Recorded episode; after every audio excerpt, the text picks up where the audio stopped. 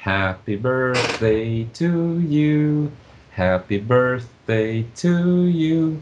Happy birthday dear Bortom. Happy birthday to you.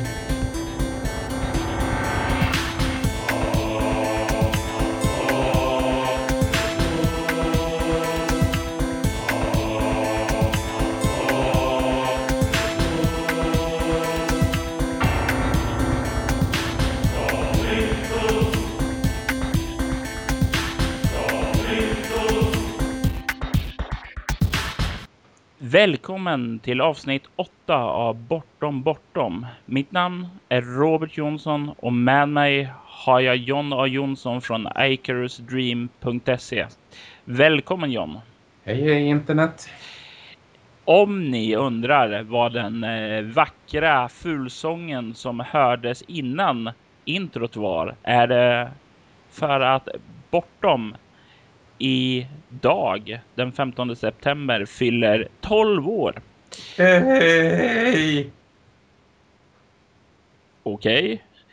Eh, Bortom, eller In the Dark som det hette i början, hade premiär den 15 september med en egen hemsida och eh, lite stämningstexter och sådant. Men den första regelversionen släpptes först två månader senare.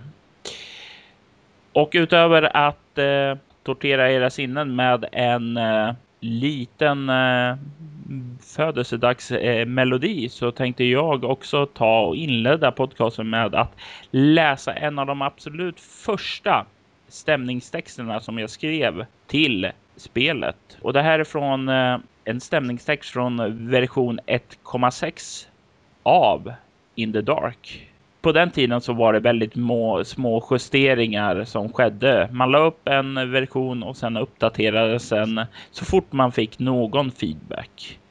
Så även om texten var ifrån eh, de tidigare versionerna så var det eh, inte stora ändringar i själva stämningstexten. Så enligt mitt minne så borde den vara ganska ursprungligt skick då.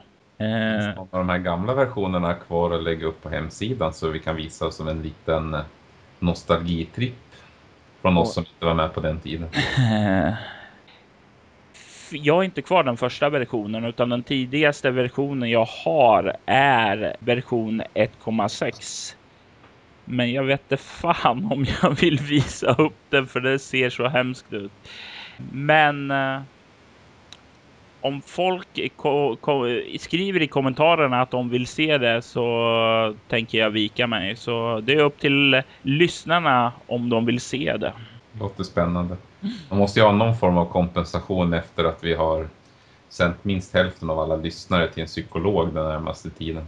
Har tillräckligt många lyssnare överlevt och skriver i kommentarerna, ja då får ni plåster på såren. Men låt oss nu bege oss in i stämningstexten Jordis jakt. I all enkelhet kunde Jordi bara dra en logisk slutsats.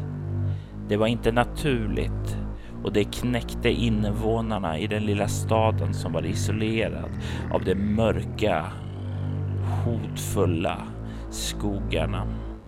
Något hade attackerat gamle Will och slitit honom i stycken och stadens veterinär, ty läkaren som hade funnits där innan hade redan dött i en hjärtattack, hade konstaterat att det var en björn som låg bakom.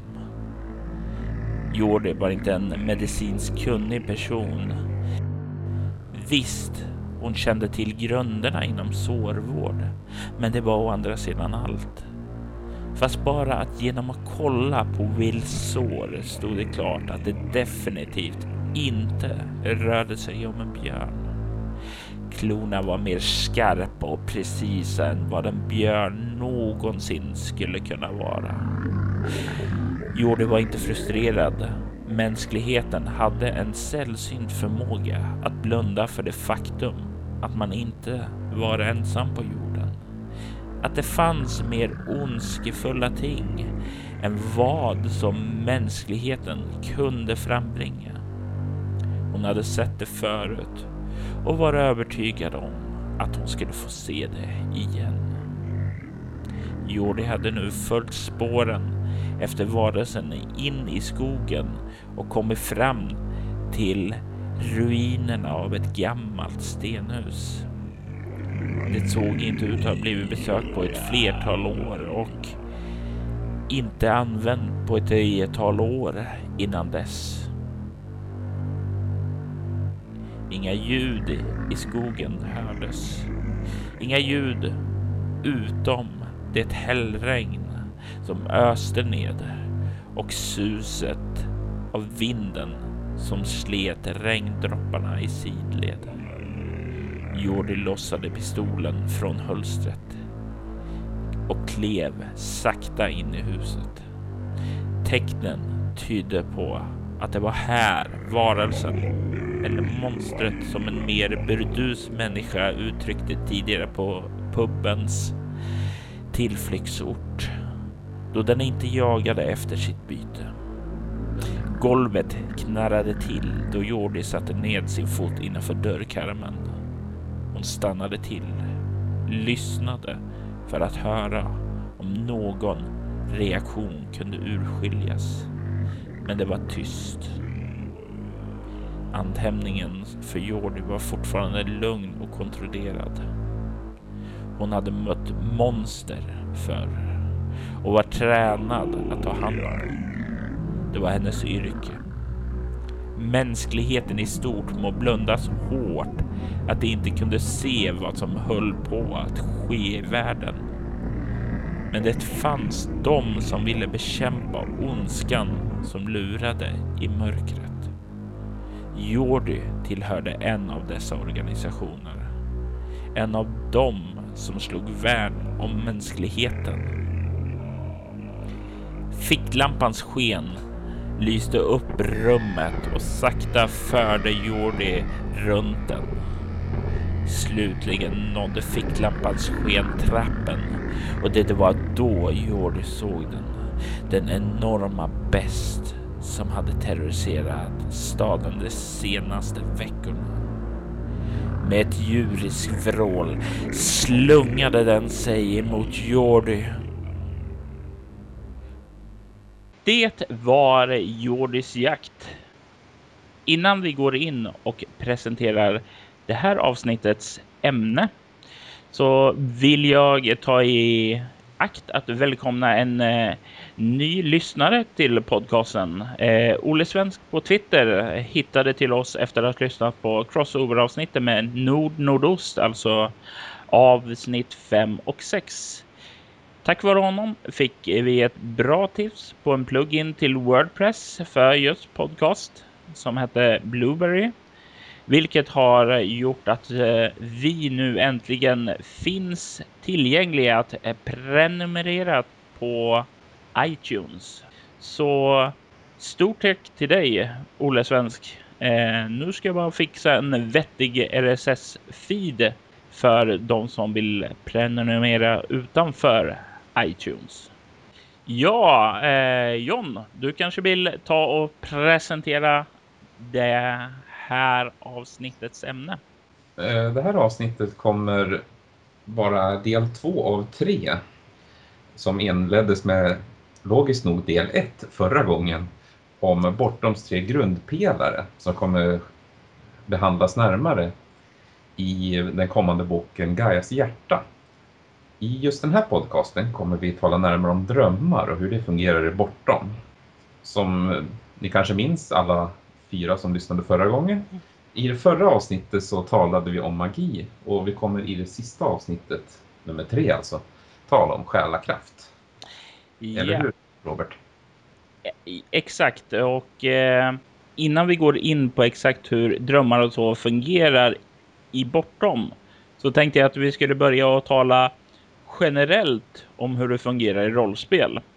John, du kanske kan eh, berätta lite om hur din bild av drömmar i nutidsrollspel är? Jag själv har inte haft så jättemycket erfarenhet av just drömmar i nutidsrollspel som spelledare direkt. Dock så har jag som spelare stött på det vid ett par tillfällen. Jag var med i en kort Call of Cthulhu-kampanj, eller jag, jag, kom in som spelare i en äldre Call of Cthulhu-kampanj. Det var bland annat den som inspirerade mig till min Delta Green-kampanj, Emerald Shards. Och i den kampanjen så var det att en av karaktärerna var synsk, ungefär som i tv-serien Medium. Mm. Så att han drömde om saker som hände när vi inte var där. Det blev alltså ett sätt att eh, förmedla ledtrådar till eh, spelgruppen på då? Ja, precis. Sen stötte jag på det när en annan spelledare och en annan grupp, när vi spelade Werewolf, då var det en i gruppen som drömde om vad som potentiellt kunde hända om vi hade misslyckats i den kampanjen. Mm. Och vi fick i den också lite ledtrådar om hur man kunde stoppa den. Och det tycker jag är ganska bra sätt att använda det på. Det blir lite grann eh, som en motivation till en, att göra en viss sorts handlingar som i den här Werewolf-kampanjen eh, så var det ett sätt att eh, ja, göra att ni skulle göra någonting, stoppa ett hot eller så om jag inte är ute och cyklar. Jo, precis. Det var eh, kampanjen som heter Chaos Factor som är till både Mage, Werewolf och Vampire. Med den ökända Samuels Heights sista slut. Ja, sista slut, det är inte... Sista officiella slut, om man inte räknar eh, askfatet han blev. Så sant. Men eh, du själv brukar inte alltså använda drömmar särdeles mycket i dina kampanjer? Eh, inte direkt. Dock så har jag Emerald Charge vid något tillfälle, bland annat när jag har kört första delen i kampanjen Our Ladies of Sorrow, så har jag försökt köra med indirekt drömmar, för jag har försökt köra att karaktärerna inte ska riktigt veta om saker de har upplevt har varit drömda eller verklighet. Och eh, är det här då eh, passiva saker som de upplever? Alltså du beskriver vad som händer eller får de handla i drömmen och göra saker själv eller hur hanterar du drömmarna? Jag beskriver det väldigt öppet så att man kan interagera väldigt mycket. Det har varit att de har varit med om saker som har hänt under nätterna. Mm. Men de har inte riktigt vetat om det var på riktigt eller om det var drömmar. För att sluten har alltid varit lite grann som att vakna ur en dröm. Yeah. De vet. Men vissa saker som de har drömt har hänt. Och vissa saker de tror har hänt har inte hänt för att de har drömt det. Så jag har försökt spela mycket på att de inte vet själv vad det som hände mig något på riktigt eller var det bara jag som drömde. Till exempel, okay. jag blev riven och så tittar de, nej jag har inget rivsår. Till exempel sådana saker. Jag kommer ihåg mitt första tillfälle då jag använde drömmar i rollspelet Werewolf the Wild West. Den gamla klassikern. Ja, eh, för att hoppa vidare till saken så introducerar jag drömmar för första gången där man kunde interagera med saker och ting i den. Alltså att eh, man kunde rollspela som vanligt i dem. Eh, och det blev ett katastrofalt misslyckande. Jag eh, beskrev det där och sen tystnade jag och väntade på spelarnas reaktioner. De satt där, stirrade på mig, pålagda och väntade på att jag skulle fortsätta. Och efter en obehagligt lång tystnad så sa jag eh, eh vad eh, gör ni? Och sakta, sakta började knaggligt att komma igång. Och det var ju ett resultat över att det var någonting helt nytt för dem. För tidigare hade jag bara använt drömmar för att förmedla. Ja, det är en kryptisk ledtråd. Här, ta, försök använda. Eh, och jag hade inte gjort som du John, att eh, vara öppen med hur det här kunde användas på ett annat sätt. Nej, alla gör vi ju våra misstag ibland. Det är därför det är viktigt att kunna improvisera. Ja, absolut. Och eh, misstag är väldigt viktiga för det är av dem man lär sig saker. Och mitt misslyckande där var vad som kom att påverka mig längre fram. Innan vi hoppar vidare till några mer bortom specifika frågor så tänkte jag fråga om du tar och bara tänker eh, tillbaka på alla sådana här rollspel och så du känner till? Är det några du kan dra dig till minnes som har drömmar som eh, en viktig del av sig?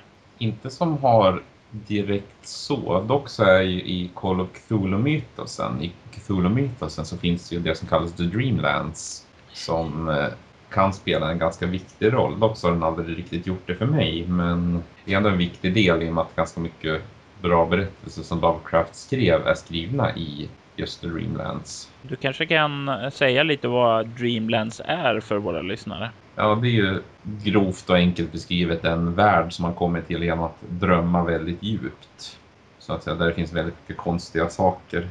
Det är ju som en, ja, en helt annan värld. Det är lite som en fantasy-setting till viss del. Utan att säga allt för mycket eller spoila allt för mycket så finns det ganska mycket fantasy-element i just den världen. Mm. Vilket blir att man kan, man kan nog använda det så att man spelar en kampanj där man vardagarna springer runt blir ihjälskrämd av monster och förlorar sanity och på nätterna när man drömmer då springer man runt i en fantasyvärld blir vettskrämd och förlorar sanity. Är det några mer spel som du kommer att tänka på eh, där det existerar? Inte på rak arm. Då kan jag ju ta upp två andra exempel som jag eh, slås av och eh, jag har för mig att det finns en liten aspekt av eh, drömmar just i kult där det finns också drömmagi och liknande. Och jag kommer ihåg eh, när jag själv första gången bläddrade i kultböckerna var det en av de saker som hoppade ut mot mig och som verkade väldigt intressant. Men som med mycket i kult så var det det intressanta hittade aldrig sig eh, in i själva spelet att använda sig av. Utöver det så har vi ett eh, rollspel som heter Changeling Changeling handlar om bortbytingar som kidnappas från vår värld och återvänder sedan tillbaka till den. Men med vissa krafter som har förändrat dem. I den här världen så kan drömmarna spela en väldigt stor roll. Du eh, antar andra skepnader beroende på hur du själv ser dig. Eh, du har Specialvärden, Det finns speciella drömstridsregler och liknande. Eh, det presenteras inte så mycket i grundreglerna, men det är någonting som eh, existerar i expansioner. Jag har inte själv haft eh, möjlighet att gå in djupare i det eftersom jag är spelare då, utan det är någonting som jag enbart upplevt som aktör. Jag förstår. Men eh, om vi ser utanför rollspelen då, vad eh, för olika saker kan vi lägga märke till i vår omgivning i fråga om drömmar i form av, ja, säg tv-spel, filmer, eller liknande? Är det någonting du vill dra fram? Ja, en, en filmserie som handlar väldigt mycket om drömmar är ju Nightmare on Elm Street-filmerna till exempel. Mm. Där är det ju verkligen drömskräck eller vad man ska säga. Absolut. Och vi ska väl komma in lite mer på den längre fram. Ett annat exempel som vi skulle kunna ta som eh, kretsar kring drömmar som varken jag eller John har någon närmare koll på är förstås eh, serietidningen Sandman som handlar väldigt mycket om just drömmar och eh, vänner och bekanta som eh, läser den serien säger att den ska vara jävligt bra så vill ni vara bättre människor än både John och mig så tycker jag ni ska ta och läsa den. Sen har vi ju också filmen Inception som handlar väldigt mycket om eh, drömmar. Har du sett den John? Jag har sett Inception. Vad tyckte du om den? Jag tyckte den var väldigt, väldigt bra. Eh, sättet den berättar på är ju väldigt, utan att spoila en massa, den, den förklarar inte allt för mycket, vilket är perfekt i den filmen för att det förklarar, man liksom blir lite investerad i involverad i, känner att är det här som jag just har sett på ver verkligt eller är det en dröm eller vad. Det är sådana saker som jag tycker ger väldigt mycket till den. Man vet liksom inte riktigt, när man inte riktigt kan skilja på vad som är verkligt och inte verkligt längre. det är då filmen blir intressant. Ja. Det är också ett eh, filmtips som vi starkt eh, rekommenderar. För att gå till eh, tvärtom då så kanske jag ska ställa dig frågan. Eh, du som har spelat eh, de flesta berättelser som är släppta och eh, på väg ut i form av konventsberättelser så kanske jag ska ställa dig. Vad är dina intryck av drömmar som du har fått av till exempel berättelserna Nattljus, kolonnerna, anakronismer. I kolonnerna så finns det ju ett antal drömmar som är viktiga poänger för historien. Det finns ju en dröm som involverar eh, SLPn Mark Stone till exempel. Som för storyn framåt lite grann. Sen är ju hela äventyret Metamorfos ska ju enligt utsago utspela sig i en dröm. Oh by the way, spoiler! Precis. Eh, jo, det stämmer ju absolut. Och vad var din intryck ifrån eh, Metamorfos då? Som spelledare så vet man ju redan det från början, men som spelare så tror jag att man ser allting ur lite en annan synvinkel om man hade fått reda på att det man nu har gjort har hänt på ett annat sätt än det man tror. Man liksom har fått ett helt annat perspektiv på det. Är det bra eller dåligt? Det är nog eh, ganska individuellt, men jag tror att generellt är det nog ganska, ganska bra så länge det inte blir en Dallas av det att liksom, ja, senaste fem äventyren jag spelat har varit en dröm. Hej, ungefär. Mm. Ja, det är ju definitivt en eh, form av eh, fiktion som har använt sig av eh, drömmar på ett ganska omvälvande sätt. Dallas, den gamla serien då, där eh, skådespelaren för Bobby Ewing lämnade serien för att söka nya eh, karriärsmöjligheter var borta i ett år, fick inte så mycket och ville återvända, vilket fick dem att ta farväl eh, av den pågående storylinen och eh, börja om från början med just scenen där Pamela eh, vaknar och hör Bobby stå i duschen och det blev ju ramaskri i tv och är än idag någonting som minns. Allting detta förmedlat av Robert Jonsson, rollspel-Sveriges största såpoperekännare. Det är ingenting jag sticker under stolen med eller skäms för. Men vad, så jag tänkte ställa frågan till dig. Du, jag får intryck av att du tycker det här är dåligt och jag vill veta varför. Det beror lite på hur man ser sagoberättande och sånt. Jag tycker att antingen, jag är ju mer för mer storslaget och då tycker jag att den sortens berättelse med serier ibland kan missa lite av den charmen för att det blir lite för utdraget. Det är dock en väldigt individuell åsikt här att säga med, i och med att det finns mycket tv-serier som jag tycker jättemycket om också. Arkivex och så vidare. Vad jag är ute efter är att eh, tänk dig den här Dallas-scenen som en del av eh, en rollspelskampanj mm. du spelade i. Ja. Eh, vad skulle du tycka om det skedde? Det, det är en sån där grej som skulle kunna vara jävligt, jävligt coolt om man får till det på ett bra sätt. Men å andra sidan så kan man ju liksom trampa helt åt helskotta och eh, snubbla och bryta näsan sju gånger på det också. Men jag tror att man skulle nog kunna använda det som ett väldigt bra eh, sätt att berätta på. Mm.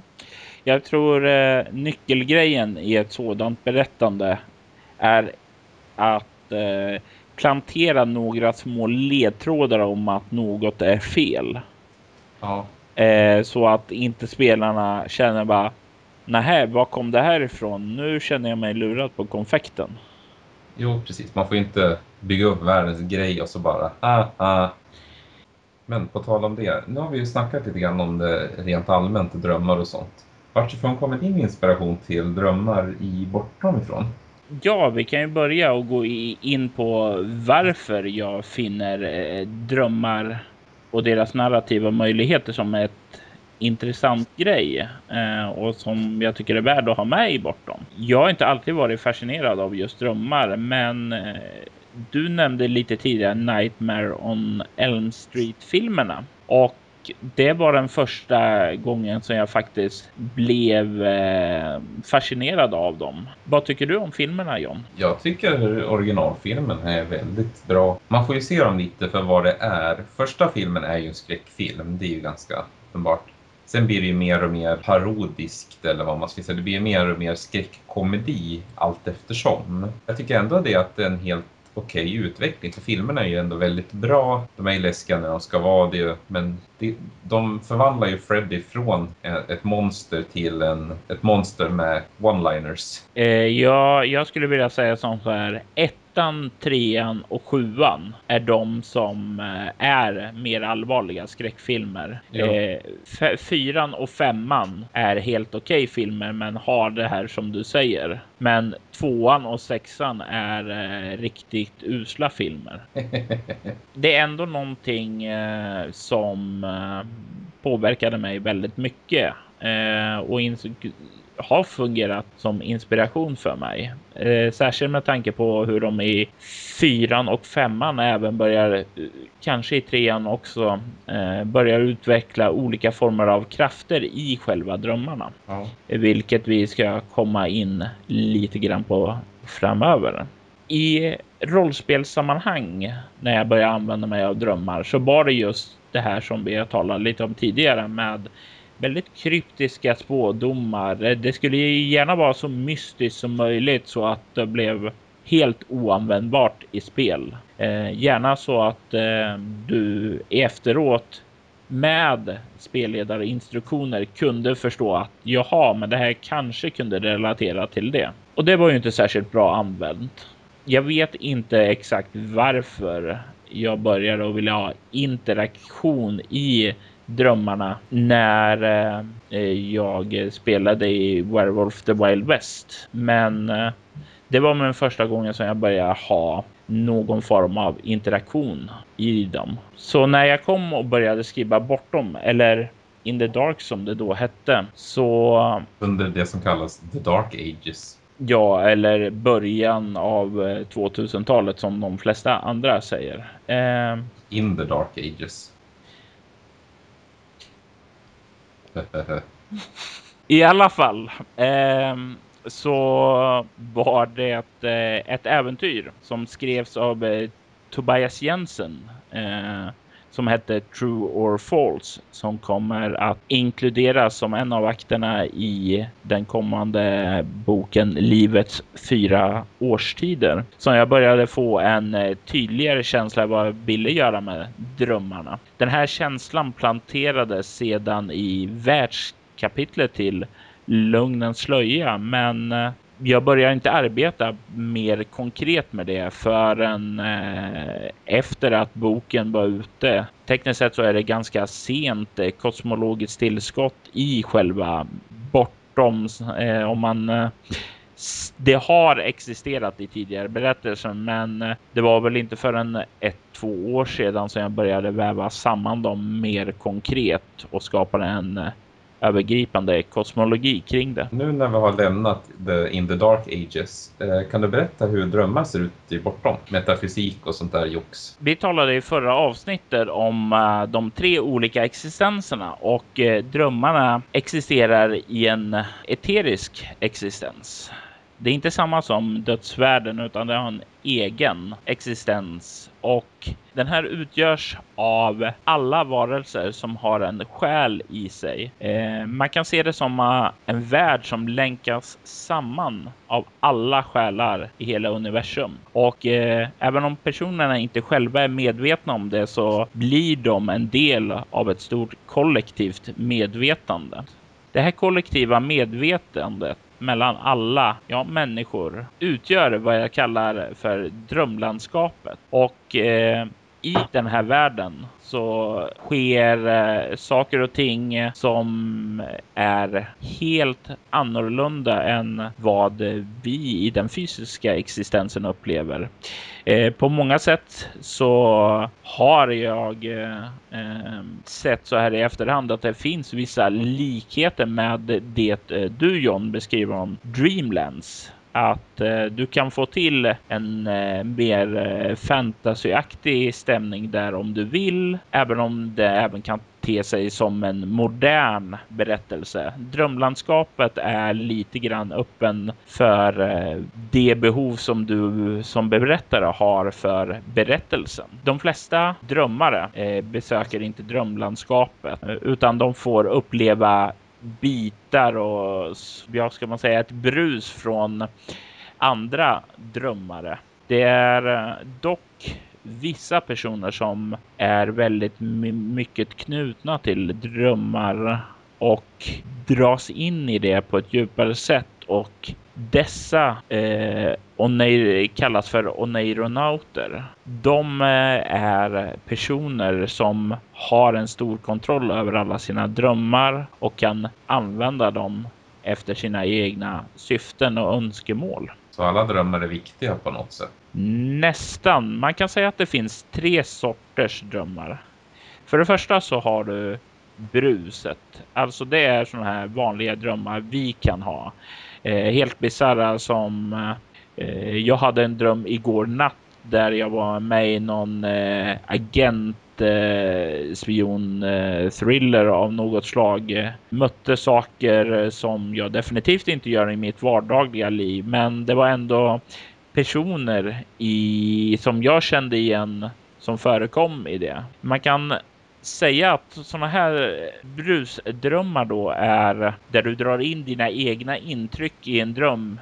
Men samtidigt så kommer det, vad heter det, brus runt om ifrån det kollektiva medvetande som går in i din dröm och skapar det här bizarra som du inte riktigt kan identifiera med ditt eget liv. Jag vet väldigt lite om hur det är att vara en spion eller agent av något slag. Sen har vi de eh, symboliska drömmarna. Det är eh, de här drömmarna som vi som berättare använder oss av för att ge ledtrådar eh, till karaktärerna för att föra storyn framåt. Och det här är någonting som kan ske undermedvetet hos karaktärerna. Att de har en önskan av att väldigt stark önskan att eh, finna hjälp vi skulle kunna kalla det att eh, vi har samlat våra intryck och hjärnan hjälper oss att sortera de här intrycken på olika sätt medan vi sover. Det kollektiva medvetandet kan nästan beskrivas som lite av en levande väsen och ibland så kan det känna på sig att det, den behöver ge karaktärerna lite hjälp och då sker det genom de symboliska drömmarna. Slutligen så har vi klardrömmarna. Det är de här eh, drömmarna som eh, oneironauterna eh, rör sig i. Det här är upplevelser i drömlandskapet och eh, ju mer man vistas i den här sortens drömmar, desto mer kontroll kan man få. Men också utsättas för större och större faror. Så hur fungerar drömlandskapet?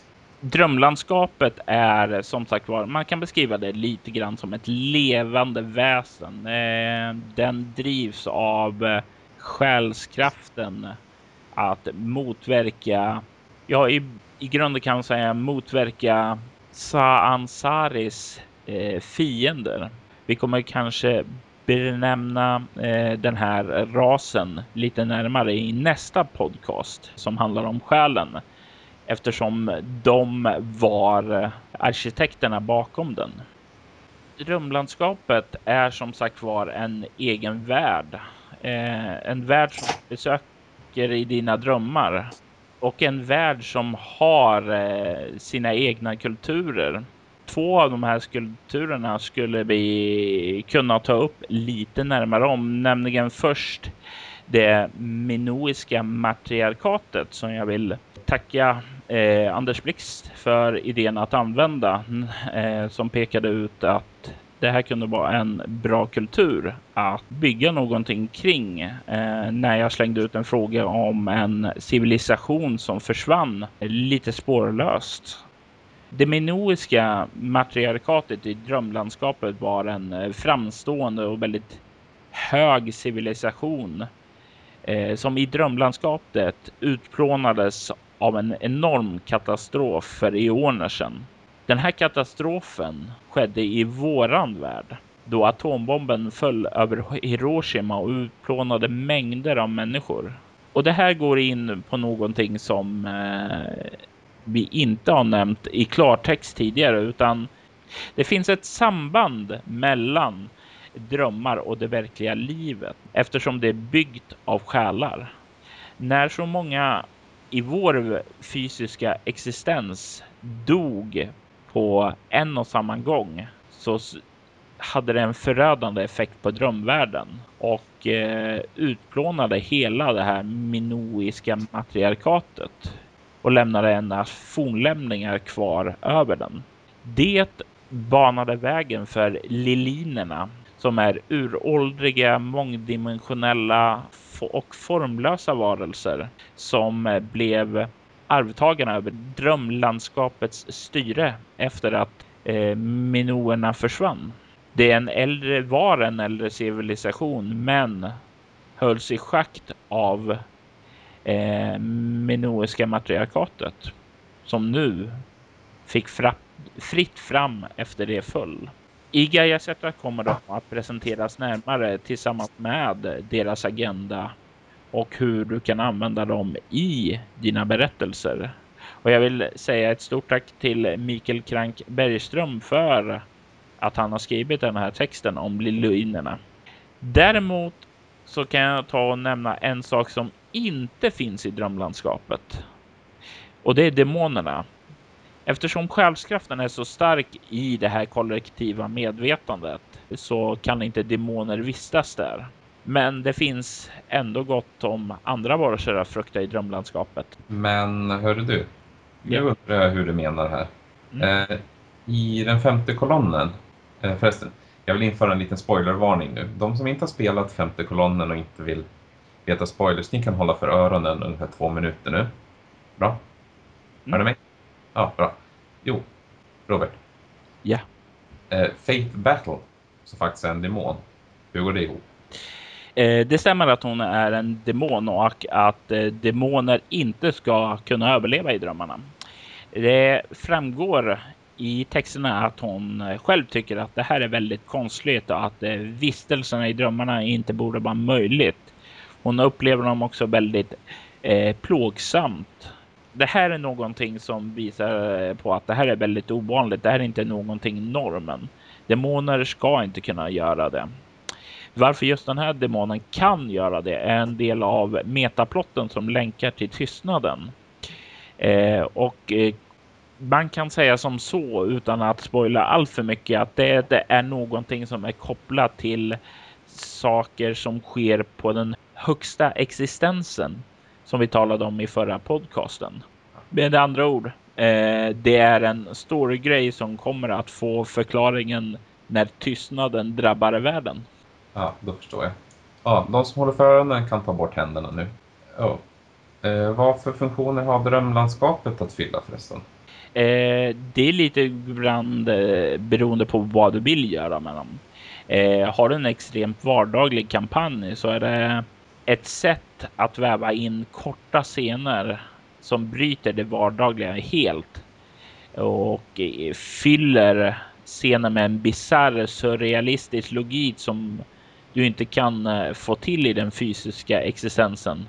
Jag menar, om du spelar en eh, kitchen sink eh, berättelse eh, med vardagssvensson så är det svårt att eh, införa hav fyllt av blod och grodor som regnar från himlen utan att det ska få konsekvenser längre fram i berättelsen. Det blir alltså ett sätt för dig att eh, föra in eh, ett kort av osäkerhet. En känsla av att drömmarna inte alls är säkra och på så sätt kan få biverkningar när karaktärerna desperat försöker att hålla sig vaken. Du kan även eh, lägga upp eh, längre kampanjer. Ett bra exempel på hur en drömlandskapsberättelse kan utspela sig är att kolla på Steven Donaldsons två trilogier om Thomas Covenant. Har du läst de böckerna John? Eh, det har jag inte. Okej. Okay. Han är en eh, spetälsk man som slits från vår värld till det mystiska landet där han inte där hans spetälska gör honom till utvald istället. Och eh, han tvingas konfrontera många problem där. Det blir en ganska episk upplevelse eh, för honom och jag tror definitivt att eh, du skulle tilltalas av böckerna John. Jag får slänga ett öga eller två på det. Bra. Du kan använda samma tanke i Bortom. Men istället för att eh, låta karaktärerna flyttas fysiskt till en annan värld så flyttas de i drömmarna. Tiden går eh, olika i själva drömmarna så som eh, det mot vad den gör i vår värld. Så om eh, under en natt så kanske de har en eh, upplevelse som utspelar sig i drömlandskapet under, ja, säg fem år. När de vaknar så skakar de av sig kanske allt det här som en dröm. För att nästa natt när de somnar återigen besöka drömlandskapet och där se att oj, det har gått 50 år sedan vi var här sist och eh, ta del över hur det har utvecklat sig där samtidigt som du får en eh, möjlighet att skapa kontraster. Du får helt enkelt med drömlandskapet en eh, möjlighet till att använda en annan typ av berättelser som inte är möjliga att ha i den moderna nutiden. Men är drömmar tänkt att användas av karaktärerna eller mer som ett berättarverktyg? Återigen så kommer det här tillbaka till berättelsenivåerna som jag introducerar i visioner och fantasier. Jag skulle vilja säga eh, att på den lägsta nivån, det vill säga ovetande, så är den inte alls närvarande. Drömmarna, de är typiska brusdrömmar. Det är, det är ingenting som involveras i spelen.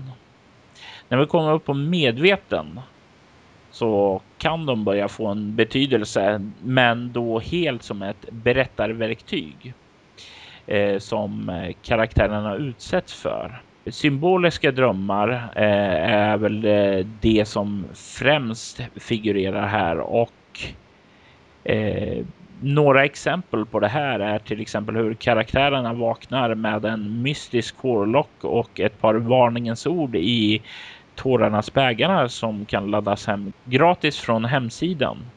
En annan är den profetiska drömmen i Karma som är den första akten till Nattljus som hintar om saker som kommer ske i San Sebastian framöver. För de insatta karaktärerna så får vi en första smak av klardrömmarna och eh, karaktärerna kan eventuellt börja att testa och använda färdigheten och nejromanti samtidigt som de kan få eh, besöka delar av drömlandskapet som formats till mer bekanta trakter för dem.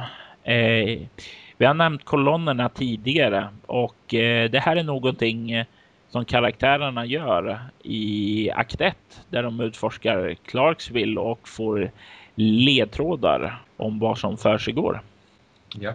Slutligen så har vi de eh, upplysta karaktärerna och eh, vid den här eh, nivån så kan man säga att de är vana och neuronauter och kan bruka sin, sina drömkrafter med en viss insikt.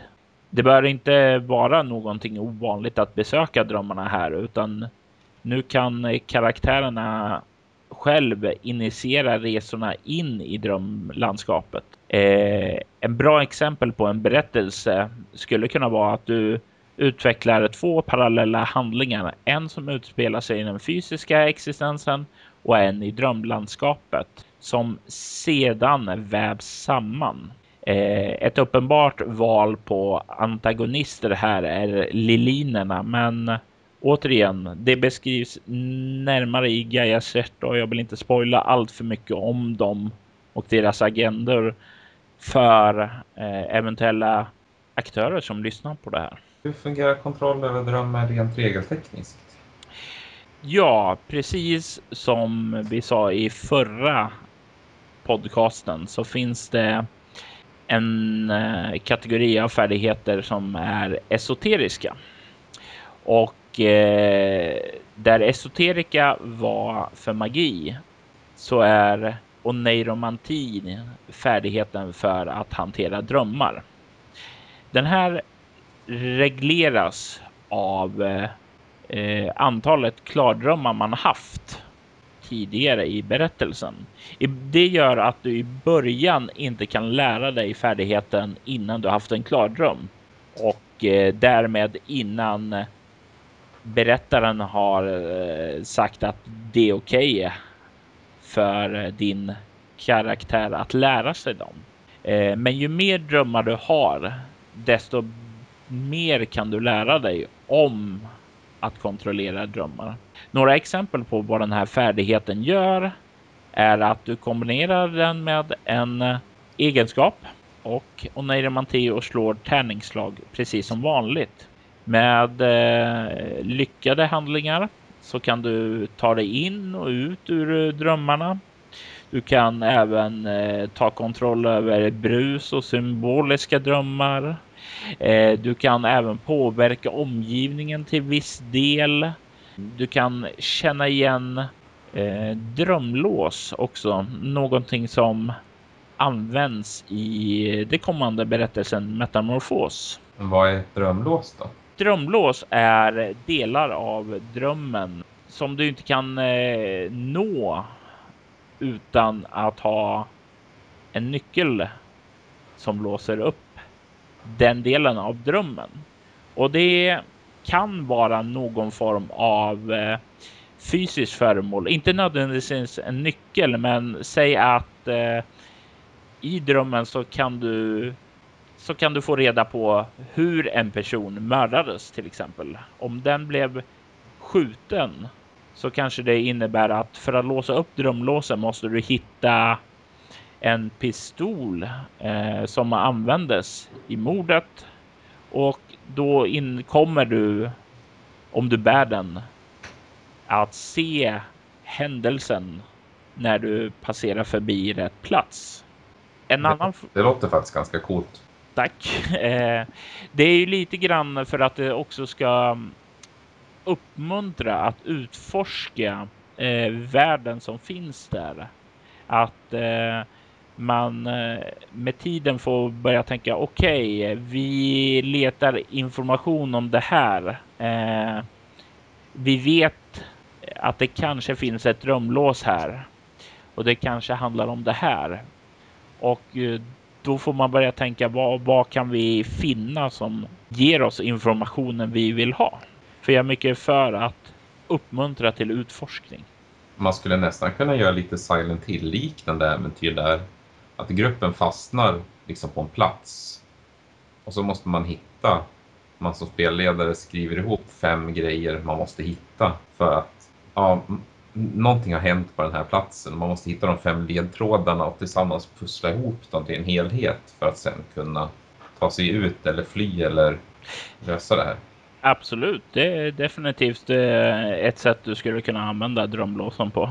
Ett annat sätt är ju helt också eh, att ha rätt färdighet. Säg att eh, du är, eh, vad heter det, väldigt eh, kunnig, har sex i medicin till exempel. Och så kommer du in, eh, eh vad heter det, en, eh, ett rum ser eh, det intorkat blod, gammalt, eh, ser ut att vara en form av bårhus i rummet där du befinner dig. Det är kanske allt vad alla personerna ser, förutom den som har medicin 6. Eftersom eh, den har ett stort medicinskt kunnande så kanske den då kan eh, förnimma att här har det varit en galen doktor som har eh, opererat på en fortfarande levande patient. Och eh, någonting i hennes eh, yrkeskunnande då gör att hon kan förnimma en del av drömmen som annars för vanliga personer är helt dold. Det skulle man kunna använda. Och slutligen har vi känslor. Och eh, det handlar mycket om att eh, i en viss sorts känslotillstånd befinner man sig i det så kan det vara en av sakerna som eh, vad heter aktiverar en eh, del av eh, ja, en scen. Ta till exempel om du känner ångest, vi ger dig in i en kyrka, så kanske du förnimmer hur eh, den här eh, hemska seriemördaren ni har jagat då befinner sig i biktstolen och berättar om sina offer och han, han säger att han inte kan stoppa där och eh, därmed eh, är hans ångest över vad han gör och din ångest över något annat gör att ni för en kort stund eh, får eh, ja, länka samman och du kan se vad han kände en gång i tiden. Men eh, för att summera så helt enkelt färdigheten och neuromantik kommer göra att du får eh, viss kontroll över drömmarna. Ju högre du har, desto större kontroll kommer du att kunna ha över miljön. Du kan påverka den. Du kan finna saker. Du kan identifiera drömlås och eh, du kan hjälpa andra att komma in och ut i drömmarna. Jo, det låter ju väldigt intressant så det skulle man kunna göra väldigt mycket av. Jag tycker att alla lyssnare kan skriva ner sina favoritidéer för just hur man skulle kunna skriva ett äventyr i drömlandskapet med drömlås och lite sånt. Utan att man riktigt vet hur det funkar, men man kan ju skriva ner idéer. Ja, idéer är jättebra. Eh, kan ju säga som så att eh, ta gärna och skriv eh, vad heter det, ner det i kommentarerna eller att mejla det till mig på info bortom.nu. Och eh, kommer det några riktigt, riktigt bra idéer så kan vi säkert ordna ett litet pris av något slag. Ja, Robert kommer hem och hånglar upp dig. Ja, jag tänkte ju kanske någonting mindre som eh, signerad regelbok eller någonting. Men eh, vi, vi får väl se. Innan... Robert, lovar, Robert lovar att hångla upp dig på Gothcon. Nej, men då kan få gärna få komma och krama mig eh, på Gothcon. Eh, men innan eh, John lovar bort min kropp och själ till någon eh, annan än mig själv så tycker jag det är dags att börja avrunda. Eh, de kan nå Bortom på bortom.nu eller på facebook.com spela bortom. Ni kan även komma i kontakt med oss på Twitter där handlet är att spela bortom eller via mejlen på info bortom.nu. Och jag, jag nås på john.jonsson bortom.nu eller på min hemsida icarusdream.se där jag samlar kampanjer och annat material. Där kan man även läsa lite grann om min eh, Bortom kampanj Skärvorna. Ja, och eh, snart även en spelledarskola. Ja, såklart. Spelledarskolan också som kommer komma upp den närmaste tiden. Ja, och eh, ni finner podcasten Bortom Bortom på bloggen eller från och med nu via iTunes. Prenumerera gärna på oss och när ni ändå är där inne, lämna er recension. Säg ja. vad vi kan göra bättre. Ja. Uh, och innan vi lämnar er här, jag ber så mycket om ursäkt för sången i början. Jag ber så mycket om ursäkt. Jag hoppas att ni kan förlåta oss. Hades.